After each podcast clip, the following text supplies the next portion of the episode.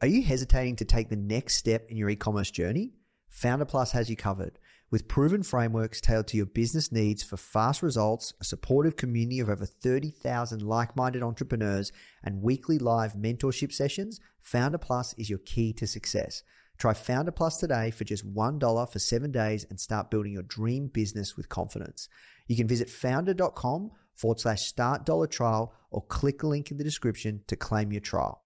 This is episode number 33 with Marie Forleo of the Foundr Podcast. What you need is thirst. You need to be a thirsty human. who is intent on learning. It's a really fascinating exploration of human potential. Now, the Foundr Podcast. Even the greatest entrepreneurs had help. If you want to learn from the most successful founders on the planet, you are in the right place. Branson, Mark Cuban, Tony Robbins, Tim Ferriss, Arianna Huffington, Seth Godin, Steve Case, Gary Vee, Sophia Amoruso, Barbara Corcoran, Daymond John. Learn from the greatest minds in business today with interviews hosted by Nathan Chan. This is not your average entrepreneur podcast. The Foundr Podcast.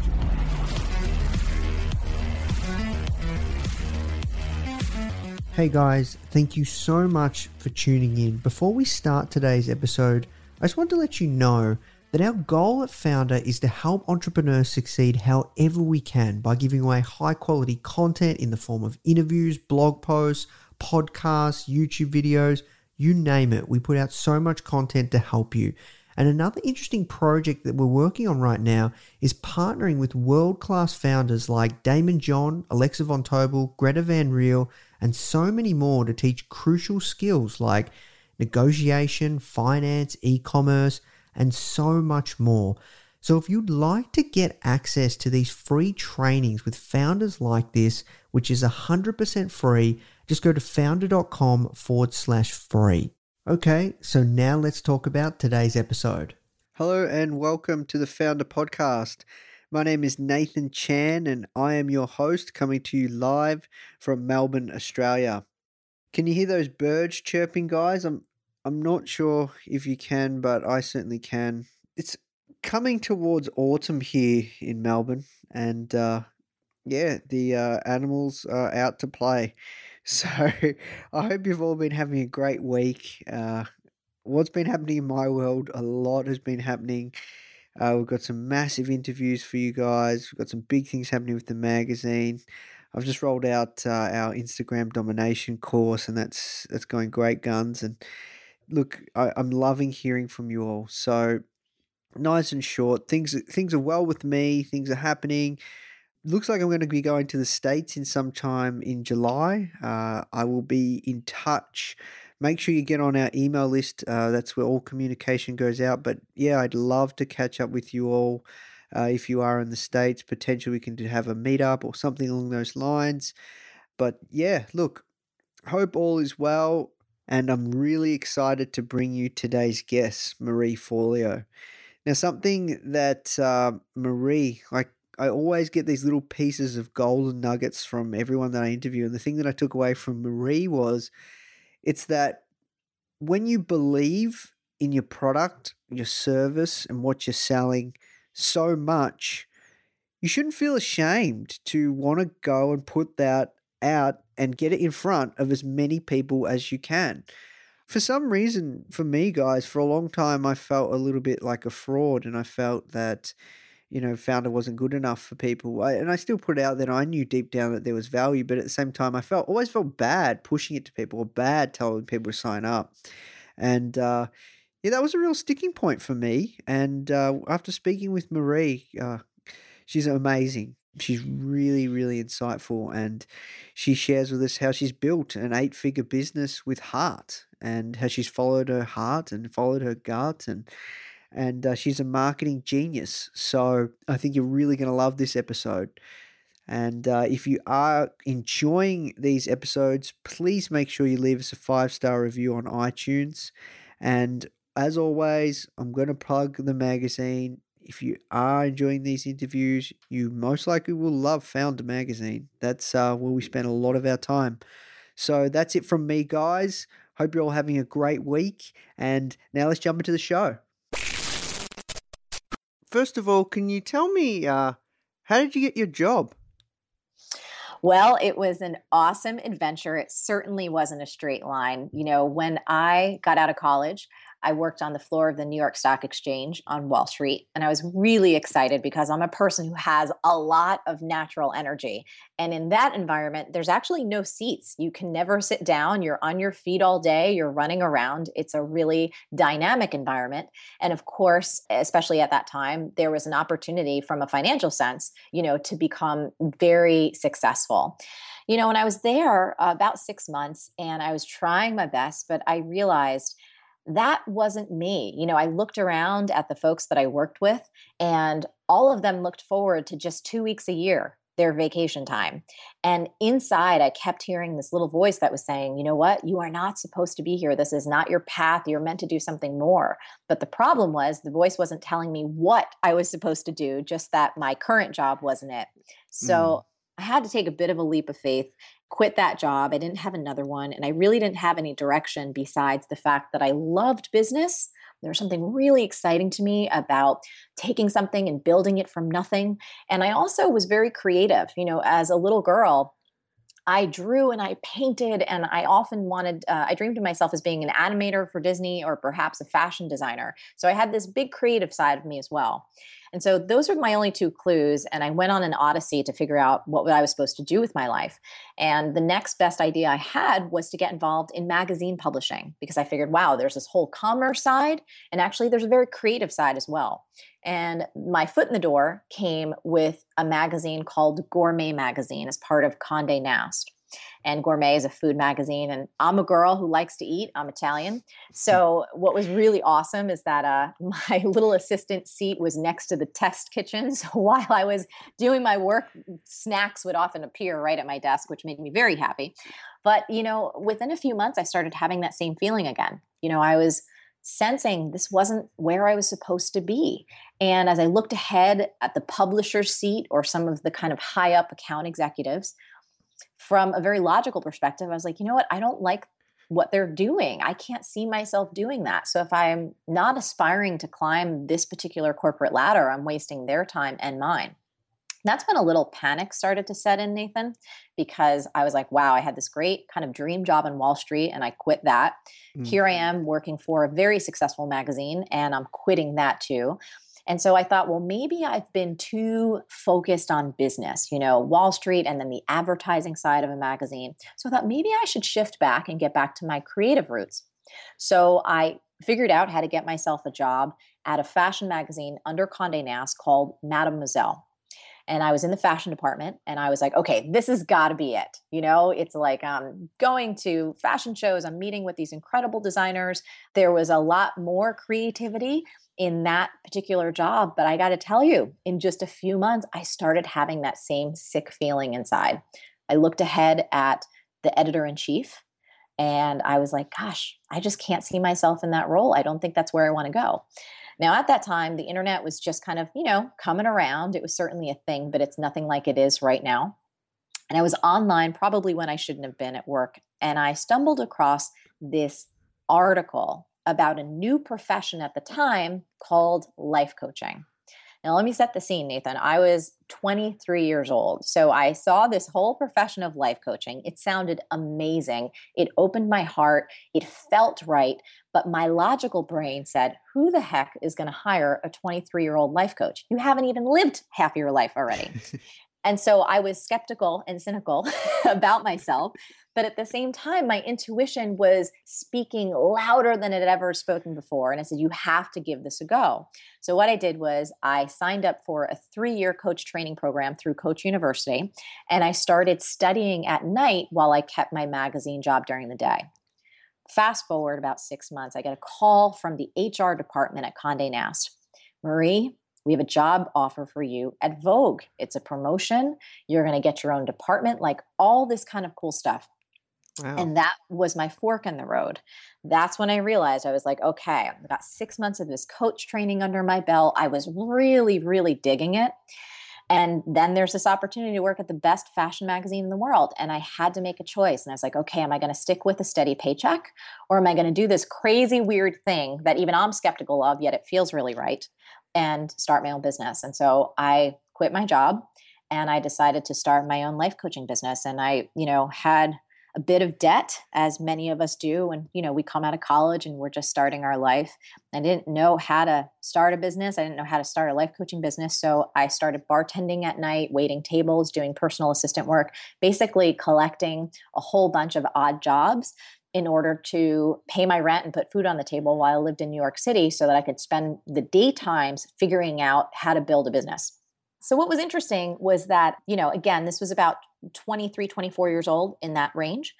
And I was so insecure about my young age that I used the internet to effectively mask how young I was. I never lied, but I went out and I had headshots done and they were black and white and i put on my makeup in a certain way and i had a particular haircut that i probably looked 10 to 15 years older than i actually was in that picture and i did my best to create content and to put out newsletters that were as professional as i possibly could and i started building a client base and so many of my clients because we coached over the phone had no idea how young i was.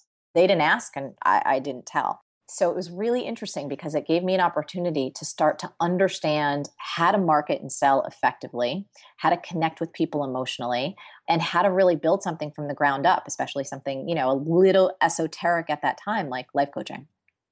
Wow. So you actually started and launched with the Marie Forleo brand when you I first started out?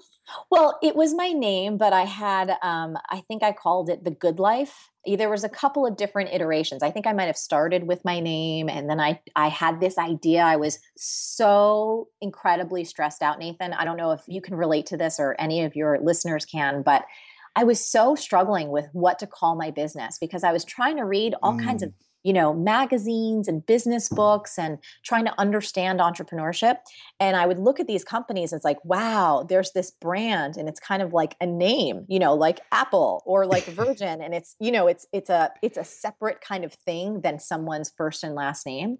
And so i certainly struggled with that in the beginning but i think the first iteration of my company was definitely marie forleo then i went away from it because i thought well who's going to take me seriously i should be bigger than that and then very quickly i came back just me because that was the most that was the most authentic and real thing and as a very creative person i realized oh my god no matter what company name i pick i'm actually going to get sick of it in a year or two my name i'm not going to get sick of Yeah, no, look, I, I totally feel you there. I, you know, in fact, uh, the magazine wasn't actually called Foundr. It was called uh, something else, Key to Success. But I had to change it because, uh, and I haven't ever spoke about this on really over over an interview. I actually got sued for trademark infringement, but it's it's been a really really big blessing. And no, I, I can f- totally relate around feeling like an imposter and, and wanting to feel bigger than you actually are, and and all that kind of stuff. But eventually, you get over it, right? Absolutely. And it was a great journey. But as my business started to kind of get a little bit of traction, and I mean tiny traction, meaning I had like, wow, paid coaching clients, which I was so grateful for and so excited about. One of the things that I then began struggling with was this idea that I had to focus down and become an expert in one thing. And one of the pieces of my coach training was around niching down as a coach. And I was like, well, wait a minute goodness, am I a productivity coach? Am I a spiritual coach? Am I a relationship coach? And every time I would try and choose one, it never ever felt right. I was like, but I want to talk about everything. You know, what's wrong Mm. with me? And my logical mind understood the power of focusing down, but my body, my kind of inner knowing couldn't have any of it. And then, even outside of that umbrella of coaching, here was my other struggle.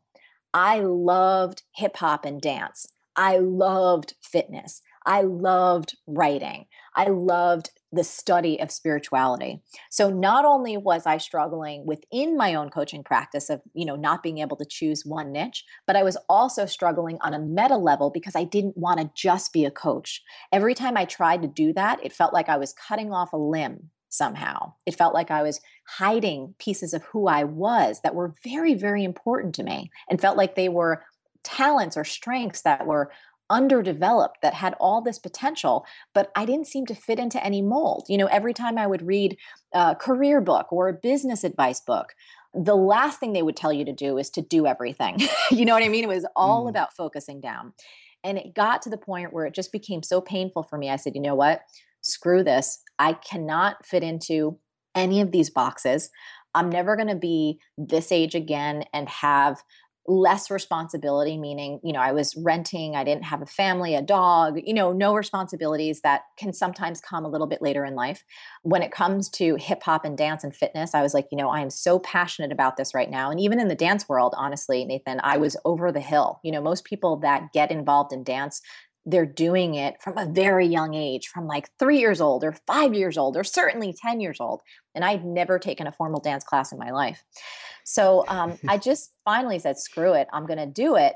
And I gave myself permission to pursue dance and to start taking classes. I gave myself permission to do all the things I was actually interested in and stopped trying to label myself as one thing you know, so I'd go to cocktail parties and people would ask me, well, what do you do? And I'd say, well, what day of the week? you know, because there's a lot of different things. And for the next four to five years, I had an amazing career in dance and fitness. I um, created four best selling dance videos. I taught hip hop all over the world. I was a Nike elite athlete and master trainer and developed programs with them. I was able to write a book for women about dating and relationships that's now actually in 13 languages, which I'm so proud of. But wow. I really gave myself permission to do all the things I was interested in. And it was the best thing I could have ever done. It inspired my coaching practice.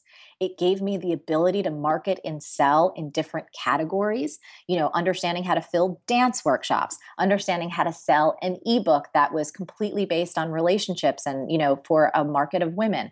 It was awesome. And then eventually I got to the point where I met my now fiance. We've been together for 12 years. He's an actor. We started getting to the point in our lives where, you know, he would, it was incredible. He would get these movie offers or something would happen. He'd say, Oh, come with me. And I was, I can't. I'm in New York. I got to teach five hip hop classes this week. I have, you know, three bartending gigs. You know, like there was so much that was landlocked for me that it really um, was a moment where I said, you know what, I think I'm ready to focus down. I think I see a way to create a company that I can really believe in that blends all of my talents. And I just saw opportunities in the market that weren't being filled in the way that I wanted to see them filled. So I transitioned everything that I did. I think it was probably like 2007 or 2008. Like that was a big transition time for me. And it was the beginnings of my business today. Wow. Okay, so there's a lot I'd like to unpack. First of all, I'm curious during that period that you described where you were doing the dance videos and and you were you wrote your book and and all those kinds of things, were you still running that online business? Yeah, I had a personal coaching practice where I would have, uh, well, first of all, I started off having one on one clients. And then I started to experiment teaching group classes and having group coaching programs. So I was building a lot of what became the foundation of what I do today. But I was just highly motivated. I kept myself really organized. I'm sure you've heard that saying, you know, if you want to see something done, give it to a busy person. I was hmm. so incredibly busy that the times I wasn't bartending or choreographing or teaching a dance class, those times were carved out for my online business and my coaching business. So I had to get things done in a very short amount of time, which made me a really effective and efficient worker. Yeah, wow. That's why I asked that question because it's you were doing an awful lot. And that's, I think, you know, part of what my particular DNA is, and I'm sure a lot of entrepreneurs can relate to this. You know, without getting into labels or classifications, sometimes my mind can feel like it's ADD ish, meaning, you know, there's a lot of things I want to focus on, there's a lot of different things I want to do. So rather than fighting that tendency, which I was trying to do in the beginning by narrowing myself down, what worked for me, and it may not work for everyone, but what worked for me is actually having multiple things to focus on because I was learning so much. I'm a very physical person. So being able to teach dance and to be involved in fitness, it was like I was getting paid to work out and to be joyous and to train my body and to help other people do it. But when I wasn't doing that, it's like I was so primed and ready to write and create and having to perform, meaning if I didn't show up for work, I didn't get paid you know that's a motivating factor too because i had to pay rent and i had to eat you know no one was taking care of me so it was like i had to make it happen Yeah, I see. So from the sounds of things, how long you've had an online business for over seven years? Oh, well over that, almost 15 years. It's had evolution. Wow. Yeah, but I've been online for a long time. I mean, I started my newsletter, like I said, once I quit the magazine world, one of the most crucial things, and I'm so grateful that Coach University, you know, one of the things that they emphasized was like, you have to have your own newsletter. You have to put out a newsletter and regular content, which I know for most people in this time feel like, oh, of course. But, you know, back in 2001, very novel. Hmm. Wow. So, well, you're you're a real veteran. I am. I am. I am a real veteran and it's exciting. I think it's so beautiful to watch how not only the online world has changed, but how online business has changed and how it continues to change.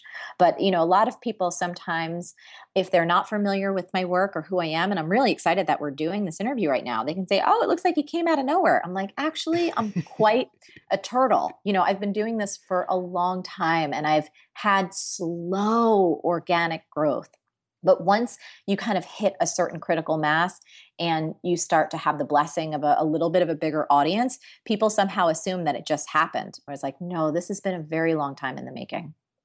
Hey guys, I really hope you're feeling inspired from today's interview.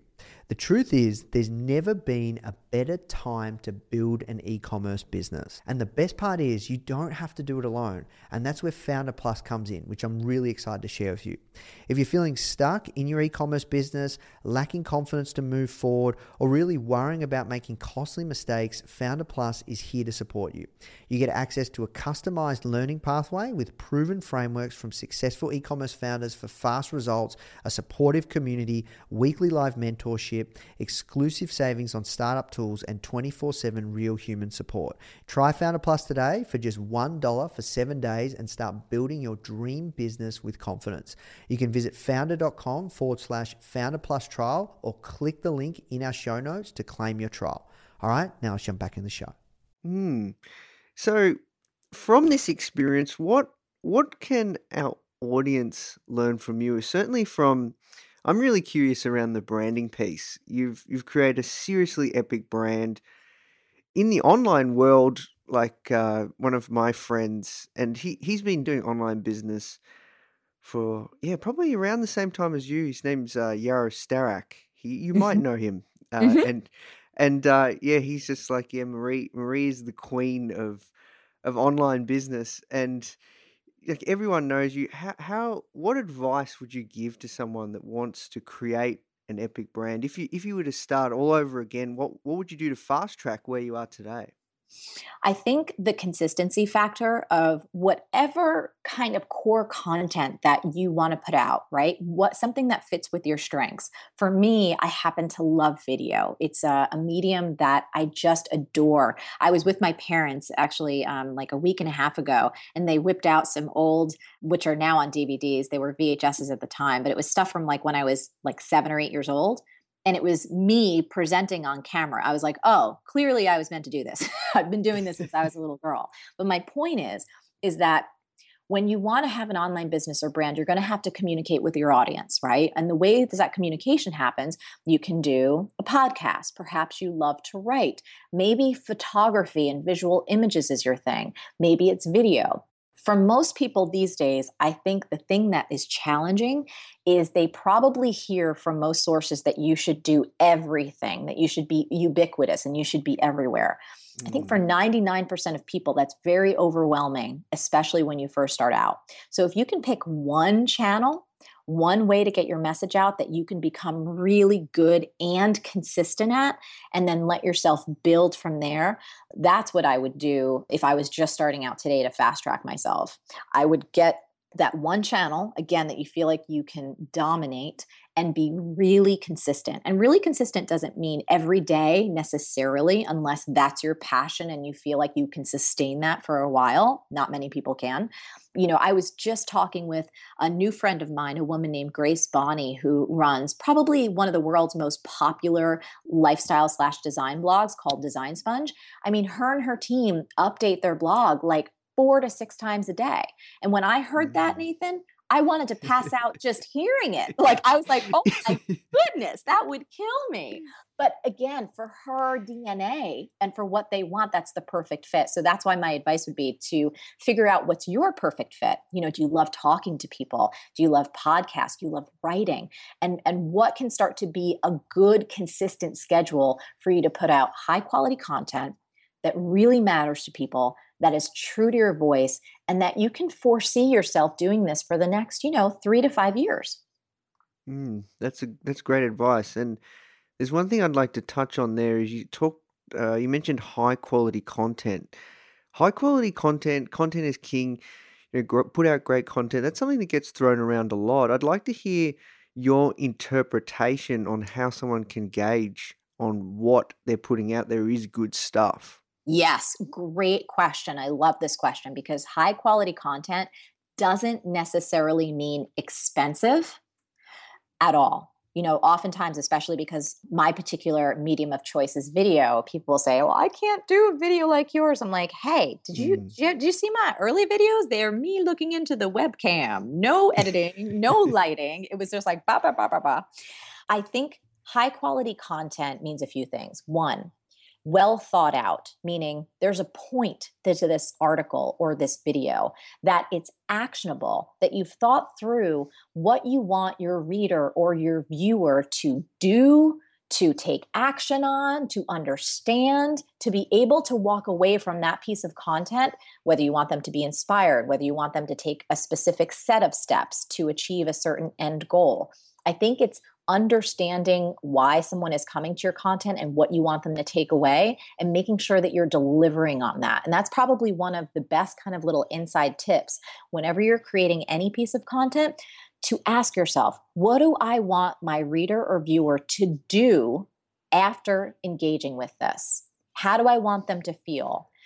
How can I make this, whether it's inspiring, funny, useful, that they are almost compelled to share it. Like, oh my God, I just saw this.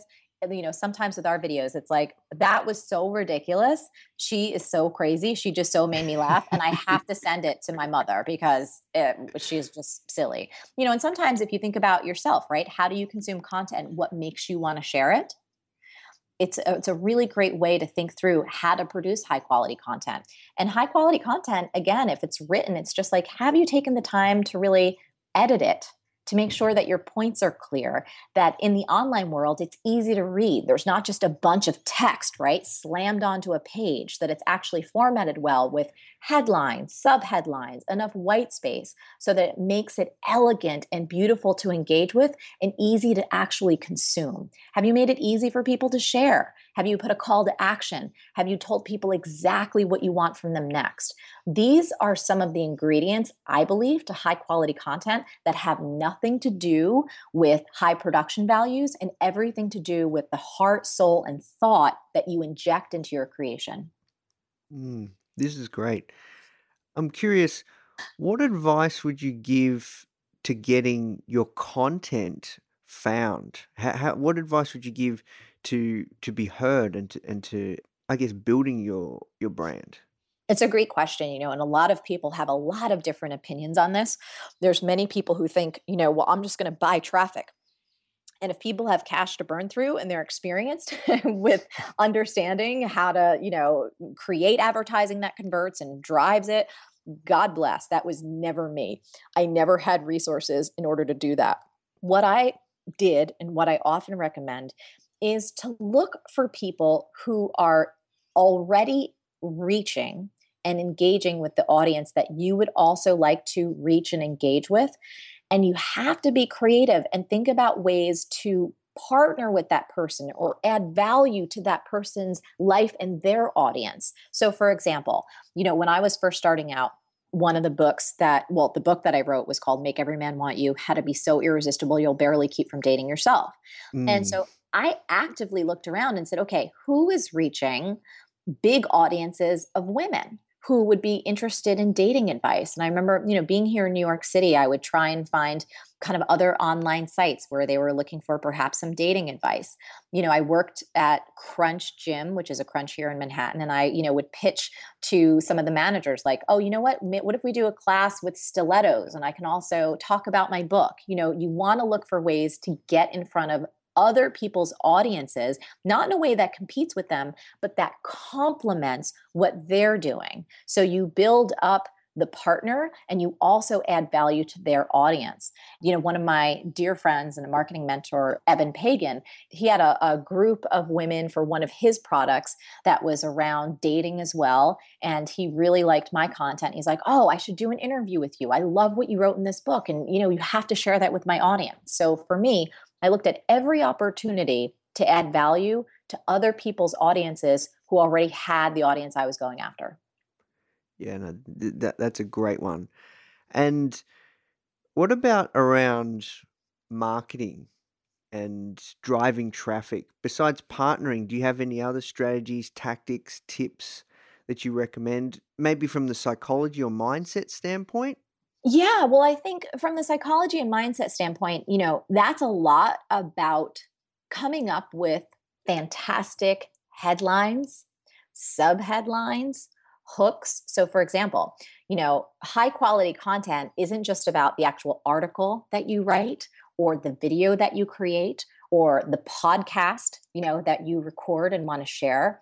How do you title that though? How do you create whether it's bullet points or subheads, that as a consumer, as someone who actually engages with content, would make you want to click. You know, it's kind of old school and it may seem cheesy, but if you kind of suspend your judgment for a moment, you'll see the brilliance in this. If you take a look at magazines when you're leaving the grocery store you know things like cosmo glamour you know sometimes some of the tabloids even if you're listening to the news and you start to pay attention to how they hook you to listen for the next segment or how they get you to pick up that magazine and buy it as an impulse purchase because there's some headline like, you know, and again, this is going to sound really cheesy and it might sound a little old school, but it's about understanding the psychology underneath it. You know, whether it's, um, you know, there's um, seven never before heard of secrets to, you know, reducing your grocery bill and it's all organic. You know, so anyone who's interested in eating healthfully is like, oh my God, you know that organic food can be kind of pricey. And if you're like, I love organic food and I would love to save money, I, I kind of need to listen to that or I need to click on that. I think that when you're first starting out, you have to really pay attention to those headlines and sub headlines because let's face it, you can create the most amazing piece of content, but if your headline sucks, your email subject line sucks, or you don't know how to write a good update you know the copy whether it's on twitter or facebook or insta that gets people interested you've lost yeah, and I, I, I definitely feel that with your book. It's such a great name. Like, e- even me as a guy, I'm thinking, well, what's this all about?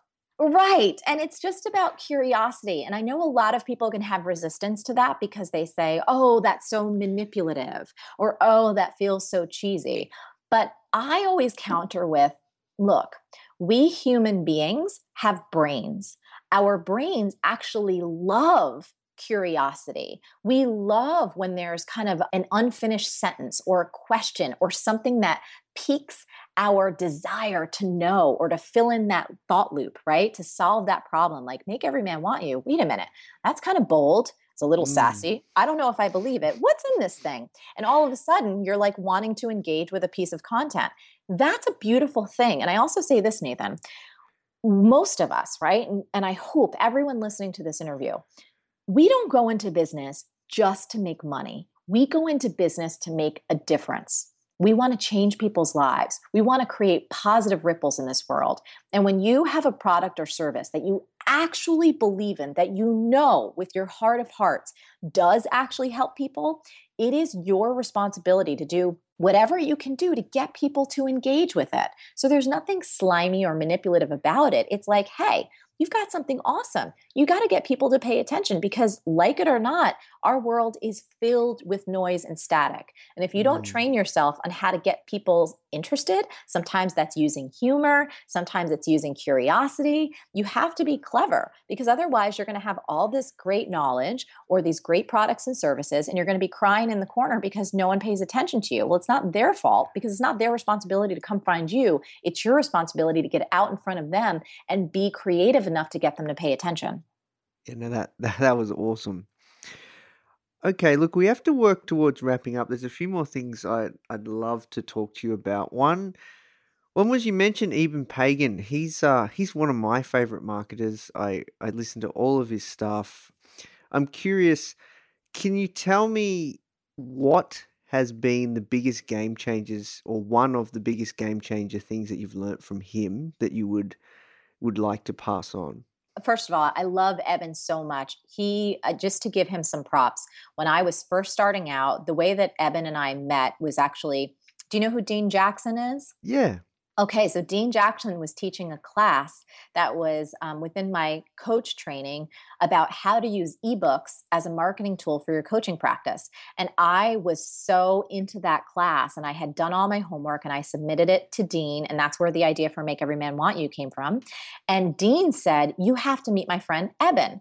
He is writing a book called Double Your Dating for Men. You guys should totally talk. And so Eben and I became friends over the internet, and he was so generous and kind to me. He had more experience than I did, and he was a bit more, you know, down the journey. And he so took me under his wing and just wanted to share marketing ideas with me.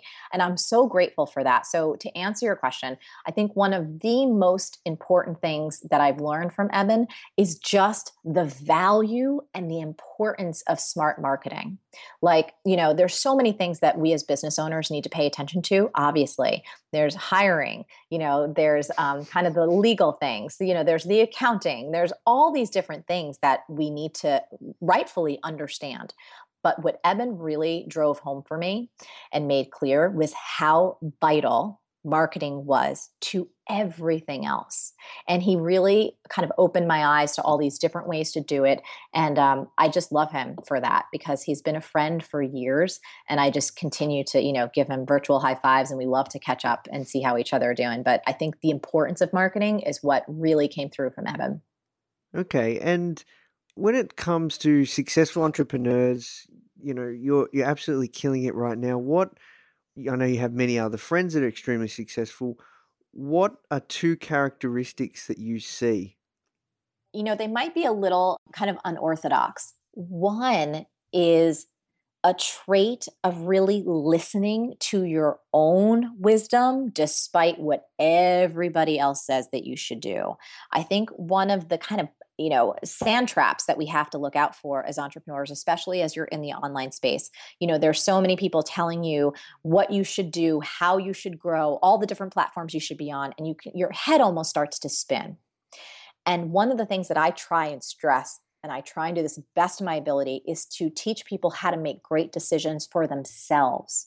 Because no matter what every other expert is saying, no matter what the industry is saying, no matter where everything is going, all of us have the wisest teacher inside that even though a deal might look good on paper, even though everybody else is quote unquote doing this and killing it, if it doesn't feel right for you for whatever reason, you've got to listen to that.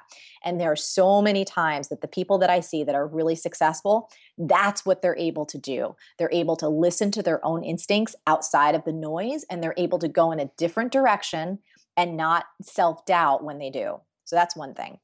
The second thing is that they're the money is not the bottom line. The people that I see that are the most successful, of course, it's a business. Of course, you have to be profitable. We're not taking away from that. However, there's something deeper that drives them. There is this strong burning desire to make a difference, to create something high quality, to really take care of people. There's this fire underneath them that goes beyond the profits. It's not like they ignore the profits, but it's something deeper that drives them. And everybody else who's purely chasing the money, they crash and burn. Yeah, no, I can definitely feel that. Well, they make moves and they'll make decisions that are usually based on short term gains rather than the long term health of their business or their reputation. and that will catch up to you. You know one of the things that we do in our business nathan is i was actually meeting with a, a friend today who runs his business is you know over 100 million incredible entrepreneur has been at the game a long time. He said to me he's like you know what marie? He's like i love how much money you turn away is like all the time. You know, one of the things we don't really do affiliate promotions. We don't mail out for anything. You know, our our whole model is if I believe in something and I love something, I want to put someone on Marie TV so that they can share about what they're up to, they can teach us something, and then if people really love it, you know, go find them, go work with them, go buy their mm. book, go do whatever it is. And I don't need a, you know, it's not like does that make sense? Yeah, and, you care. Absolutely. And I want my audience to make wise decisions on their own. And when and if we do promote someone and I am a proud affiliate, it's like the first thing I say. It's like, here's what it is. I am an affiliate. I love this. And here's why. So that we're completely transparent to the best of our ability so that people know why I'm recommending something and there's never a question or a doubt about my intentions. Mm. So, what did you have to give up to to get where you are today. Can you tell us about some sacrifices that you've had to make? Oh, sure. I mean, especially in the beginning, Nathan, I missed out on so many kind of big life events from my friends, like weddings, bachelorette parties, birthday parties. You know, there were a lot of personal things that pained me to say no to. But for the first couple of years, I worked nonstop. I'm grateful that I had the energy, but I would literally work seven days a week because that's just what was required. You know what I mean? For me to make everything happen. I, I didn't, I, I couldn't do anything else. And I was also very ambitious. I knew where I wanted to go. So there were a lot of times that I missed out on things that, you know what, I'll never be able to get that time back. But the truth of the matter is, I did my best to stay in touch with the people that mattered the most I explained to them honestly what was happening. And I have to say, like the my friends I've had ever since college, they totally get me. And new friends that I've built up along the way totally understand. And, you know, it's less now than it was then, but even still, sometimes there's times when, you know, you have to make hard choices about what's most important. But in the beginning, for me, there was a lot of personal sacrifice and it was a lot of time with family and friends. Mm. Yeah, no, look, I'm really getting getting the feeling that you've just hustled so hard and you've just wanted it that bad and you've just made it work and and then here we are. Yeah yeah no it certainly wasn't easy and i it did not happen fast for me. I would not change anything in the world but yeah it was i spent some time crying and i spent some time questioning myself you know like wow what am i doing all this for? But i had this deep feeling in my heart that I was doing the right thing. And I knew if I could reach kind of a certain level where I was able to support myself and start creating a team, you know, completely online and have a digital virtual company, that I would be able to make the kind of impact in the world that I knew I was born to make. And I'm very happy, knock on wood, that that has come around and you know in more recent years i'm able to take more time off you know i'm able to get to those things now and while they're having kids now instead of getting married i'm able to like participate more which feels really great. Mm. i'm really curious two last questions. One can you give us an insight into your into your team? How how many of, of you are there yeah, that's actually a great question because we have just hired a bunch of new people and I don't even know the exact number, which for me, that's insane because I'm so hands on, but my team has been kicking butt and like taking care of business behind the scenes while I'm focused on other things. But there's about 10 of us now. And there's some folks that have um, come on board, we're so grateful for, that are going to be seasonal because B School is a really beautiful, ever growing kind of its own entity and universe and our commitment we strive for outstanding customer service and so at that time you know there's a lot more volume than other points in the year so we have new kind of seasonal folks coming on and we're getting them trained up but that's kind of how it looks and we are still a digital company so you know we have a studio now here in new york it's the first time like you know i grew this oh, business wow. Yeah, it's we don't hardly work out of there. That's where we shoot Marie TV. But that didn't exist again for like such a long time, Nathan. It's like the most growth happened before that came. oh wow, I see. And uh oh geez, I I'm really curious now. Like, uh, what what what is your number one tool to collaborate and keep in touch with that team and, and manage?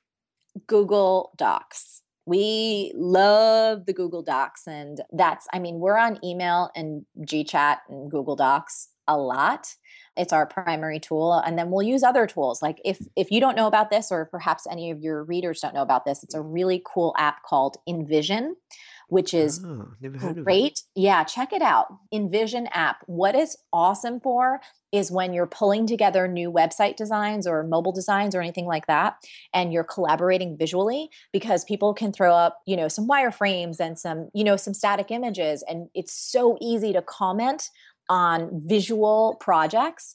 It's fantastic. So I would highly recommend that if anyone's working on a lot of visual things for your online business.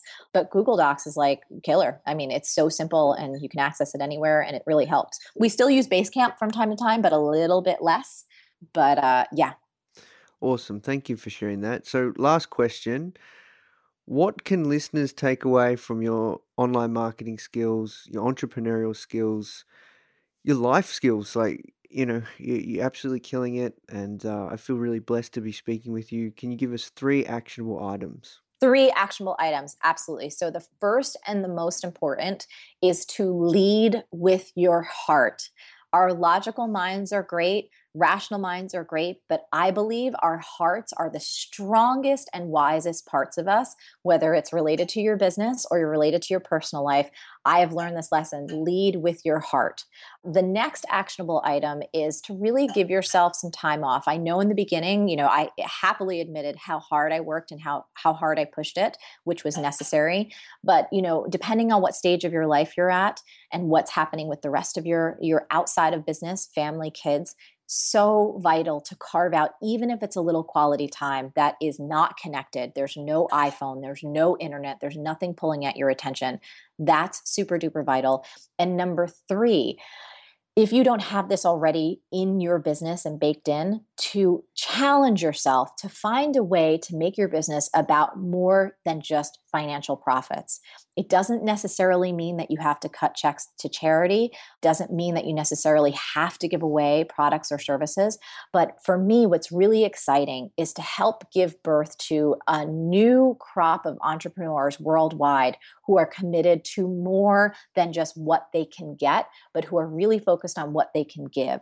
That can look like how you treat your team, your company culture, the vendors that you choose to use, what you stand for, your values, what you want to shine a light on. You know, if there's any social issues or local issues that you want to take your spotlight and shine it on. I think it's really, really important for all of us to dig deep and to get clear on what we stand for and to use our businesses as a vehicle for change beyond the products and services that we sell. Wow. That was awesome. Thank you for sharing that. Absolutely. Well, yeah. Look, you've been amazing, Maria. You've uh, we've we've gone all sorts of ways. We've touched over so many different things, and we've, you've provided a lot of gold. So thank you so much. And uh, yeah, I'm I'm just blown away. So thank you. Thank you very much for having me on. It was an honor. Hey guys, I hope you enjoyed this interview. As you might already know, our mission at Foundr is to help tens of millions of people every single week with our content either start or grow their business, which is exactly why we're partnering with world class founders such as Daymond John, Alexa Von Tobel, Greta Van Riel, and so many more to teach crucial skills such as negotiation, finance, e commerce, and so much more. So, if you'd like to get access to these free exclusive trainings, please go to foundr.com forward slash free. These are 100%. We go super in depth on teaching a particular topic, and I know that you're going to love them if you enjoy this podcast. So just go to foundr.com forward slash free. All right, guys, I'll see you in the next episode.